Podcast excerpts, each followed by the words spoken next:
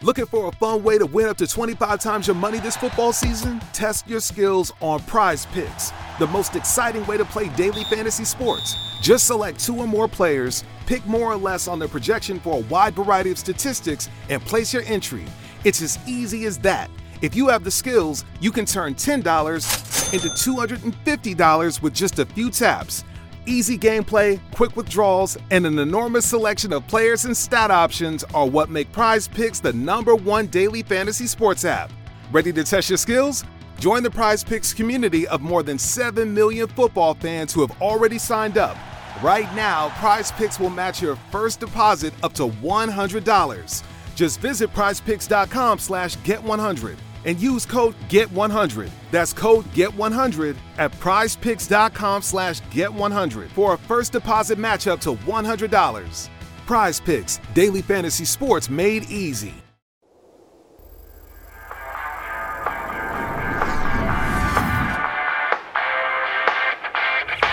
And welcome into the newest edition of the Fantasy Alarm Fantasy Baseball Podcast. After my full time job got in the way last week, I am back this week. So you don't have to hear James Grande complain about me in these vacations. That was not the case this most recent time. Other times it's probably fair criticism, but this time, not fair, not valid, not rooted. So um, James has not officially apologized, but I am putting it out in the ethos that I, in advance, will accept um, said apology from uh, the underscore real underscore grande. But I'm on Twitter at Colby R. Conway, and I'm back in the saddle here with the salesman, Matt Selz at the salesman on Twitter. Matt, it's been about a week. How are things going for you, my friend? Things are good. Do we have to refer to it as uh, X now? Right? Isn't that the thing? I don't know. Elon has another oh, crazy idea. Right. Yeah. Follow follow Matt on X at the salesman, and you can read his X's and that doesn't X's, sound dirty at all, right? And the X's that you like, yes, or bookmark, I guess. I don't know. Mm-hmm. This is a very odd conversation to have. Um, I'm good. You know, another week in the books. It's been an interesting week for baseball. Like I feel like the ALE standings have flipped about four times in the last six days. Um, my Nats pulled off a sweep for the first time in two years. They swept the Giants, so that's feeling pretty. And they lit up um was it Logan Webb? They lit up for like ten runs. Uh, so feeling pretty decent about that. Yep. Uh, yeah. yeah. I mean, how can you not? How I mean, can you not? I like it, and the guys we got for San Diego are just continuing to show that that's a very lopsided trade. I think I am in agreement with you. I know CJ Abrams is a guy I put in the Streaks and Trends article, so I mean, I'm he's, he's, he's doing well. Trea Turner this year. Stop it. Stop it. You're not mm-hmm. wrong, but stop it. I don't want to hear it. Can't hear it. Can't hear it. But I'm not wrong though. no, I, I, hey, I'm not disagreeing with you. I said that. I'm, I hear you. We just, you know, let's, we don't talk about that. It's, yeah, Trea Turner, if you're listening, I want my 20 auction dollars back, please.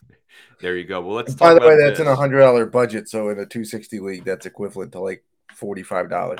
Yeah, for or 60 sure. bucks or whatever it is for sure. And Matt, a couple things. Obviously, the MLB trade deadline is right around the corner, so we're going to talk to that with a fun little uh, segment here. Just want to get your insight on a couple things. But first, we got to talk about a young Milwaukee outfielder who got the call.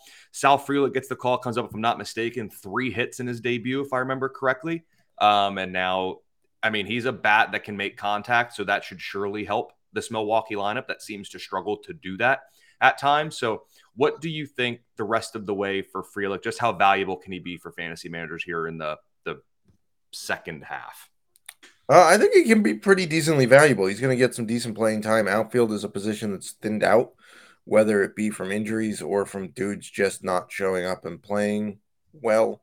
Um, he's been, you know, it was a little bit of you know pick your poison with uh, the Brewers outfield prospects. Um, you know, we've seen, you know, Garrett Mitchell come up. We've seen, you know, another guy come up. Now we got Sal Frelick. You still got Jackson Chourio, who's the best one of the bunch. But Frelick, to me, is kind of an under the radar ad. He's going to be a high contact guy. He walks a pretty decent amount. He's got decent pop and decent speed, but it's not going to like, you know, we're not talking an easy 2020 guy, right? When they drafted him, the comp was or the the idea was he was a baseball player. He's going to do a little bit of everything and not hurt you, right? Um, but down the stretch here, we could use a high average guy who's got a decent amount of pop and you know a little bit of speed for sure. I don't see why we wouldn't be looking for him now. We're only swapping him out for a bench guy, right? You're not going to take a starting outfielder for you and swap him.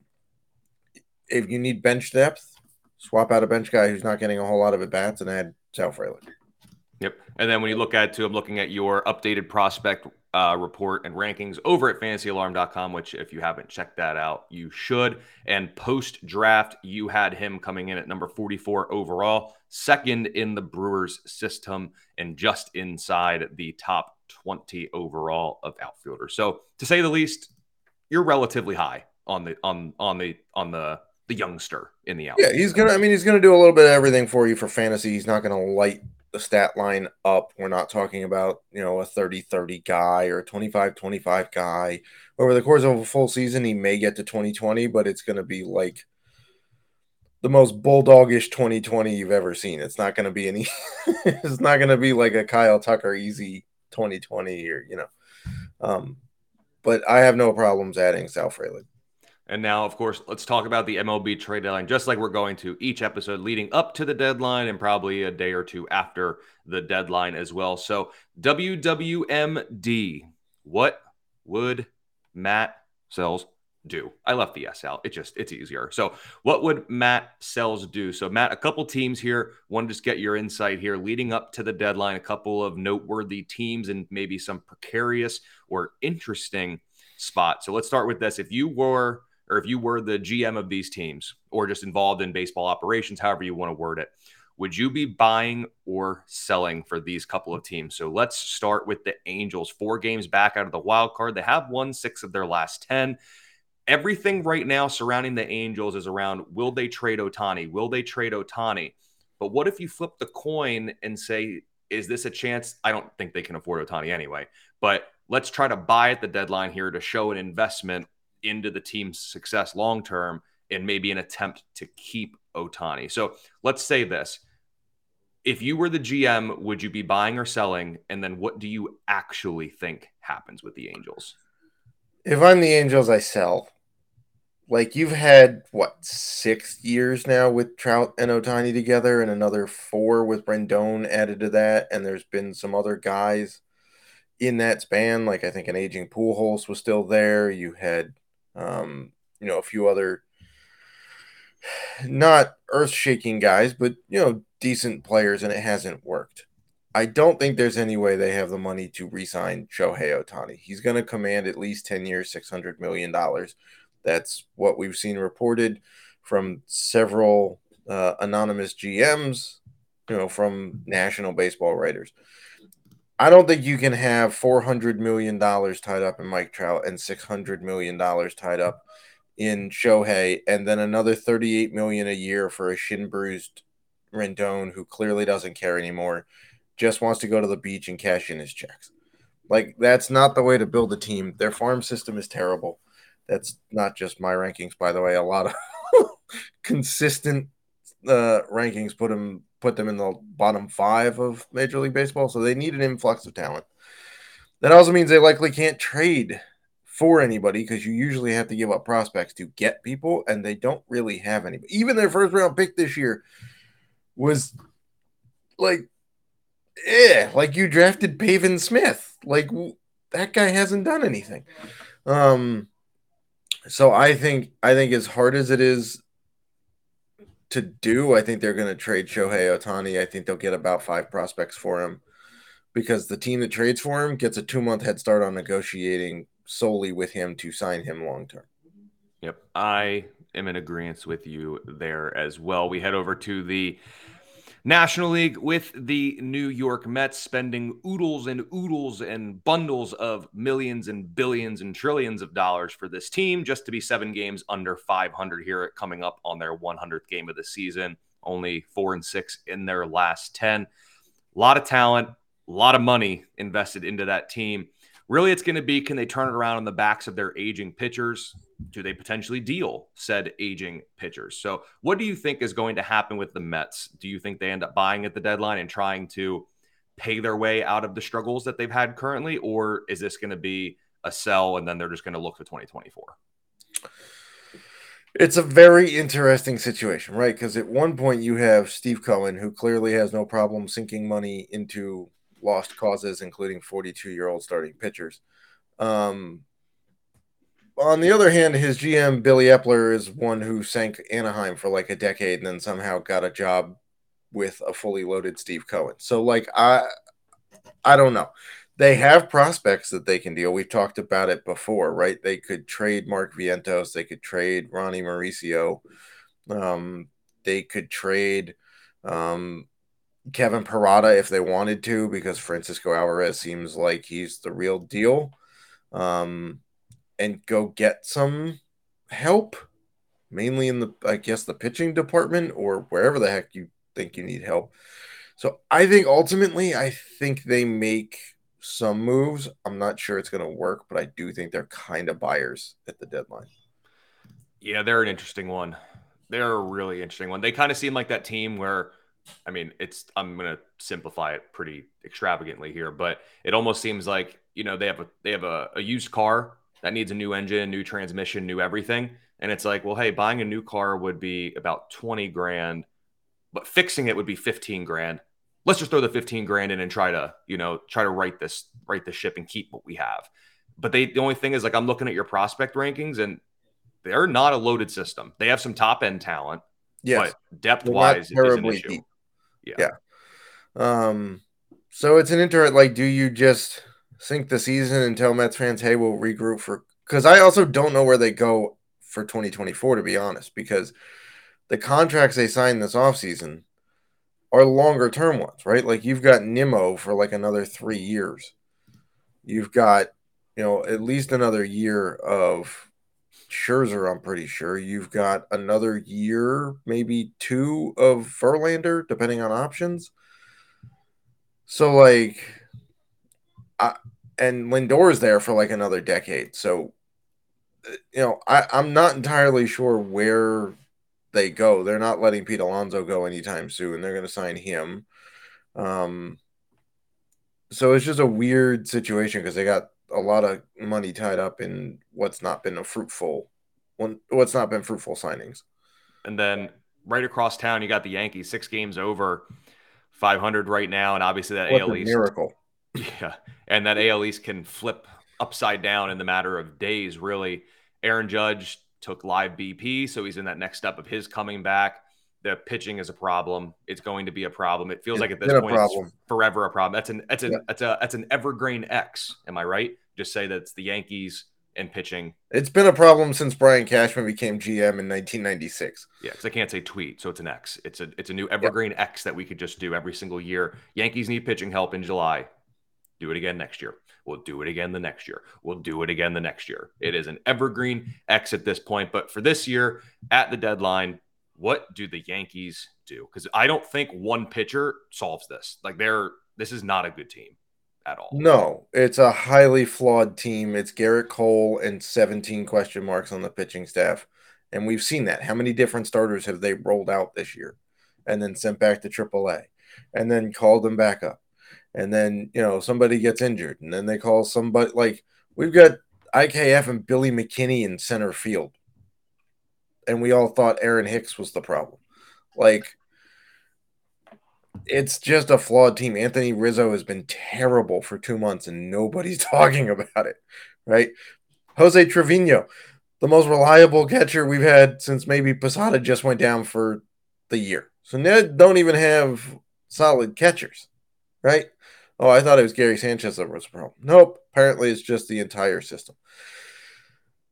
So, am I torn? Yes, I'm still a Yankees fan. Do I want to see them buy? Yeah, there's one guy I would like to see them go get, and that's Shohei Ohtani, and they have the system to do it. In my heart of hearts, though, do I want them to go do that? No, it's putting a band aid on a femoral artery gash. Like, it's not going to do anything. Do you make the playoffs with that move?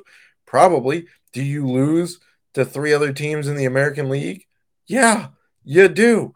And then what do we do? Oh, we complain. Oh, Aaron Boone needs to be. No, Aaron Boone's fine. The fact that he's had winning teams with these horribly designed rosters is amazing.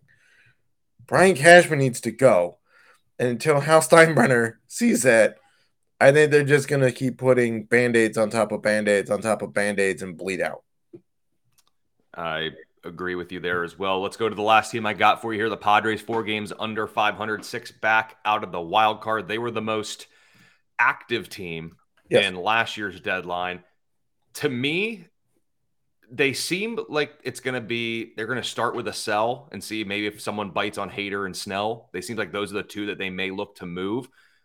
But again, can we really rule out the Dodgers from, or I'm sorry, the Padres from not being buyers? Like, sure, the interest right now around them has been moving Hader and moving Blake Snell, who just walked like 38 guys in his last appearance, which wasn't necessarily the greatest thing in the world. But what do you think the Padres are doing? The, the, the, my prognosis looking at it is that they sell, but after what they did last year, I don't think they can make those big blockbuster moves last year just to be selling a year later. That just doesn't seem right.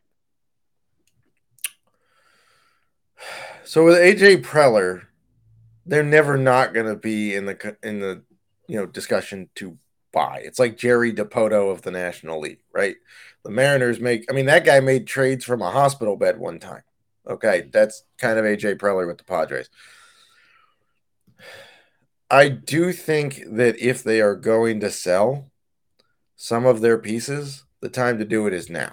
Hmm. Like if you want to restock your system, and make up for the lopsided move that was getting Juan Soto, I think you trade him now because he's not a free agent until after 2024.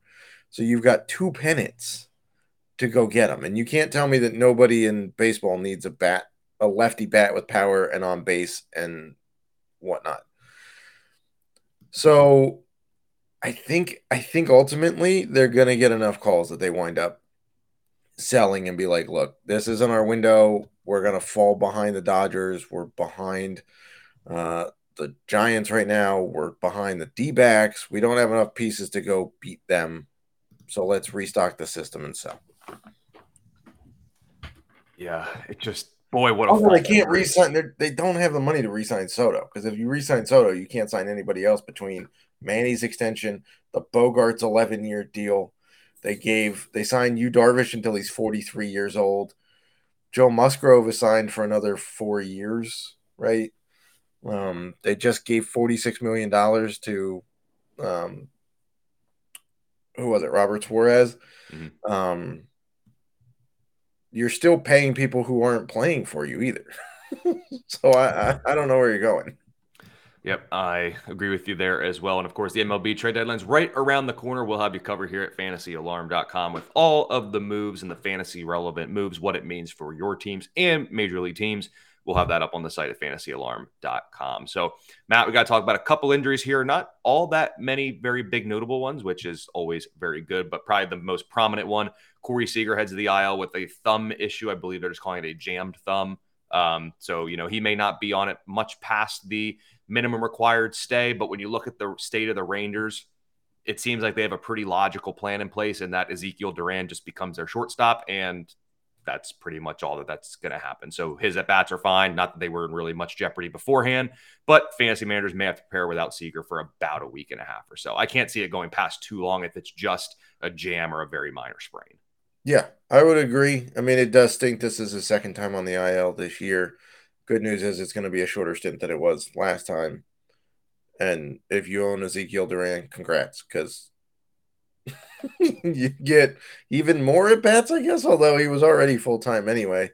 Um, and if he was short on shortstop eligibility in your league, now he's going to get a little bit better of a shot. It, I don't think anything's going to slow down this Rangers offense right now. So, yeah, even I mean, think about it. Even if he's out, I know Adolis Garcia may be a little bit banged up too, but I mean, they still have him. They got Josh Jung. They got Duran. Doesn't matter who they put behind the dish. They're both going to hit. Doesn't even matter. Yeah, Marcus Semien. I mean, they're they five okay. starters on the, American League All Star team. I know. So now you take one of them out, you still have four starters on the All Star team. And yep. Duran, I think, should have probably been a reserve based on how good he was. Yep. Yep. I agree there as well. That when you look in Houston, looks like some reinforcements are coming. Looks like returns for Yordan Alvarez and Jose Altuve are on the horizon. And then Michael Brantley, maybe seeing him a little bit put an average or a high average bat probably knowing them near the top of the lineup because yeah, he was going to be their number move, two hitter, right? Wasn't if that... they move Kyle Tucker out of the top three or four of this lineup, which I know they're going to once Michael Brantley returns, but I mean, good grief, how can you do it?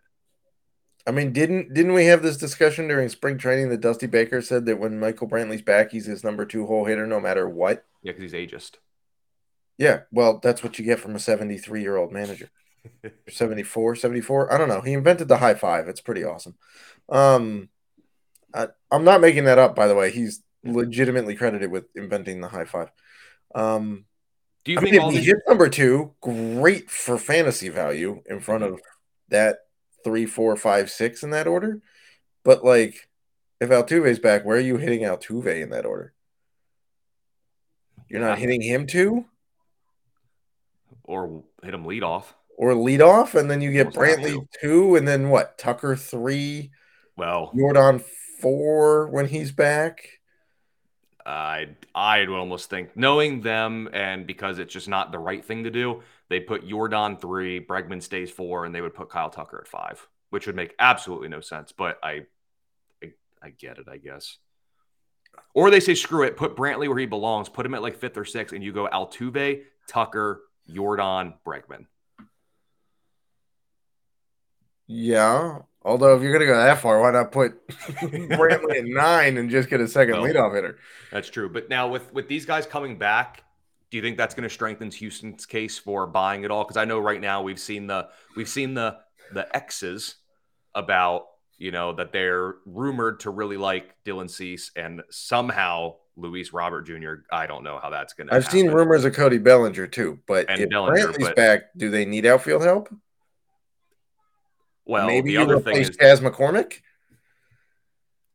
Yeah, I mean McCormick. I mean, this hot streak's going to end for him. Like this is just not. I mean, right, but he's at least a pretty solid defender. Oh, yeah, he's, and he's a fine bench bat too. I mean, I'm okay right. with him there.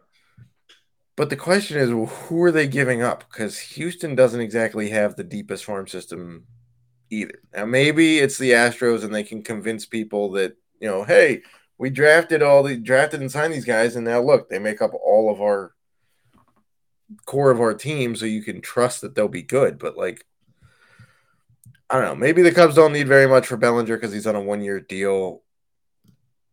I don't remember if Cease is a free agent at the end of the year. I feel like he has another year.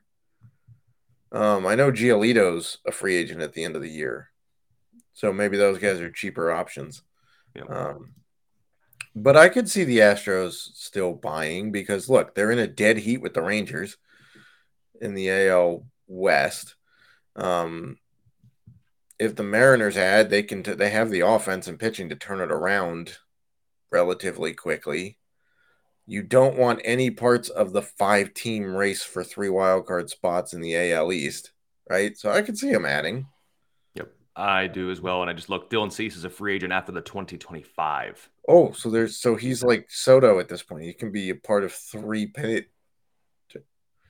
If I was the White Sox, I would look at dealing Dylan You're not going to get the return Soto got, obviously, but right, you're dealing a high value frontline starter with two and a half seasons left, and you have no prospects in your system. I'd probably deal him. Yep, I think you have to as well. And then the last one here, nothing really major note right now, but Kris Bryant just getting battered and bruised, hit by pitch in the forearm, missed a game or two, comes back, uh, plays a game or two, hit on the finger, X-rays were negative, so maybe maybe a day day to day thing with Kris Bryant, nothing to be overly concerned about for me right now. But that that signing is looking more and more questionable by the. He's like, one of the signing, he's one of the most annoying people to roster in fantasy. Which signing is worse, Rendon's or Bryant's? Oof. Also, by the way, you have to factor in that Bryant followed them paying $50 million to not have an already signed Nolan Arenado still yeah. on their roster. Yeah, the Rendon the Rendon one's really bad. I know, but coming off the 2019 World Series, like he just started falling apart. Like Bryant was already injured and was already busted before they signed him, and then they gave him what eight years and 187 seven million? for seven for a little over 180 seven for 180 yeah that, i mean And the power is just nowhere. As an AAV deal, obviously Rendon's is worse. But on a coming into it basis, I would say Bryant's is worse because you already knew what he was. You already knew he was sapped. You had already dumped 50 million and had less left on Arenado's deal when you traded him than what you just gave Bryant. And you outbid nobody for him. Like at least the Angels had to outbid the deal the Nats gave Rendon and others had given Rendon. Hmm. But nobody was bidding that much for Bryant's services. Since going to Colorado in 2022, I'm looking at it here. He's hit 13 home runs in 107 games, and only five of them have come at home. Five home runs and 224 at bats in Coors Field as a member of the Rockies. That's insane. Good job, Kris. I mean, either one of them is a bad contract. You're like splitting yeah. hairs here, right? Because yeah. Rendon's played a grand total of 146 games in four years with the Angels. Yep. Granted, Absolutely. 2020 was a 60 game season. I get it. But you now have 2021, 2022, and half of 2023. and he still hasn't racked up more than a full game of season of games. So, yep. not good. No. Not good. And Matt, let's go ahead and do it. Let's do our flavor of the week. I'll go first and make it quick because we got to get to everybody's favorite game show here. But for flavor of the week, I'm saying fantasy baseball teams and fruit medleys. You know, when you go to the store, you get that little package of fruit and it's got like the five or six different fruits in there. There's like the honeydew, there's the watermelon, which always goes bad in a couple of days, and those things, which is frustrating. You'll get a you'll get a couple grapes, um, you'll get a little bit of cantaloupe, and maybe if you're lucky and you get a nice one, you'll get some pineapple. But all of those things play an intricate part in this puzzle that is the fruit medley. It's the same thing like our fantasy baseball teams. You have your studs, aka your pineapple, and then you get the other ones. You got some fringe guys like the cantaloupe or the honeydew that are just there. They serve a purpose, but they may not be there all that long. You know what I mean? And guys like Chas McCormick, we already talked about him. But while he's hot, you ride the hot bat, you leave him in there. And then once the once the fruit is spoiled a little bit, if you don't get around to it, McCormick goes on a on a slide. You drop him and you move on. So, just like fruit medleys, while each has their own intricate part and some are better than others, it all contributes to that overall success of your fantasy team. So, Matt, what is your flavor of the week? Excellent point. My flavor of the week is beef ribs versus pork ribs. If you'd been following my Twitter yesterday, you would have seen that I was grilling up some ribs during the NASCAR race. Uh, my brother-in-law and I, you know, grilled them up. They were delicious. They were beef ribs, fantastic. Right. Uh, a couple of weeks ago, I made some pork ribs for a grill versus grill. Here's my thing: Are beef ribs really twice, really twice as good as pork ribs because they cost twice as much?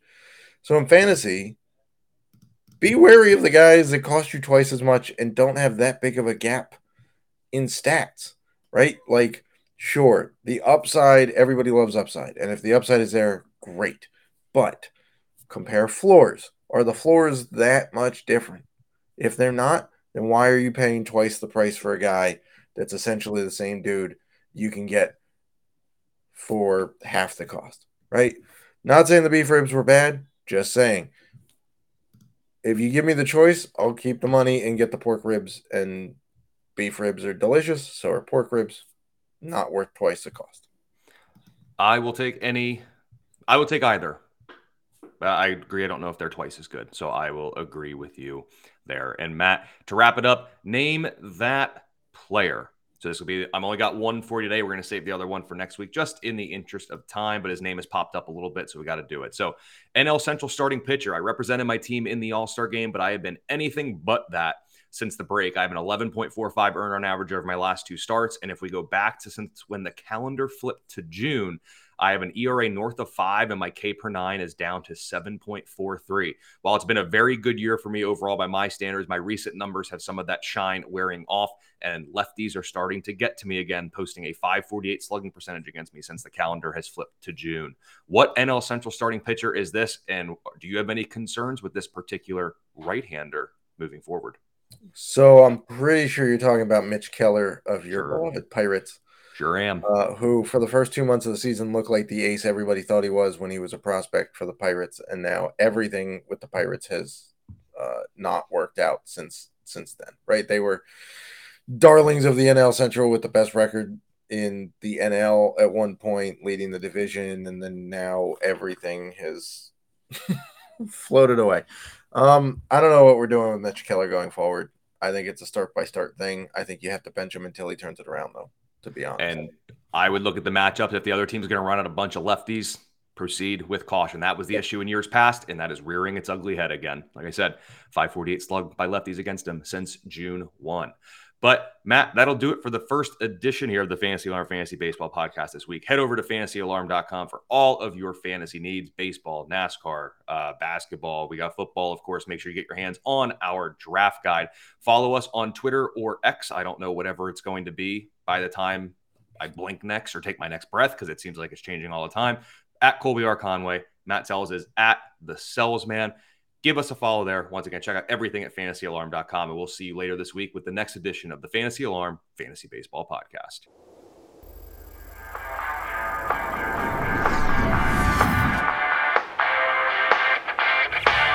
Looking for a fun way to win up to 25 times your money this football season? Test your skills on prize picks, the most exciting way to play daily fantasy sports. Just select two or more players, pick more or less on their projection for a wide variety of statistics, and place your entry. It's as easy as that. If you have the skills, you can turn $10 into $250 with just a few taps. Easy gameplay, quick withdrawals, and an enormous selection of players and stat options are what make Prize Picks the number one daily fantasy sports app. Ready to test your skills? Join the Prize Picks community of more than 7 million football fans who have already signed up. Right now, Prize Picks will match your first deposit up to $100. Just visit prizepicks.com slash get100 and use code GET100. That's code GET100 at prizepicks.com slash GET100 for a first deposit match up to $100. Prize Picks, daily fantasy sports made easy.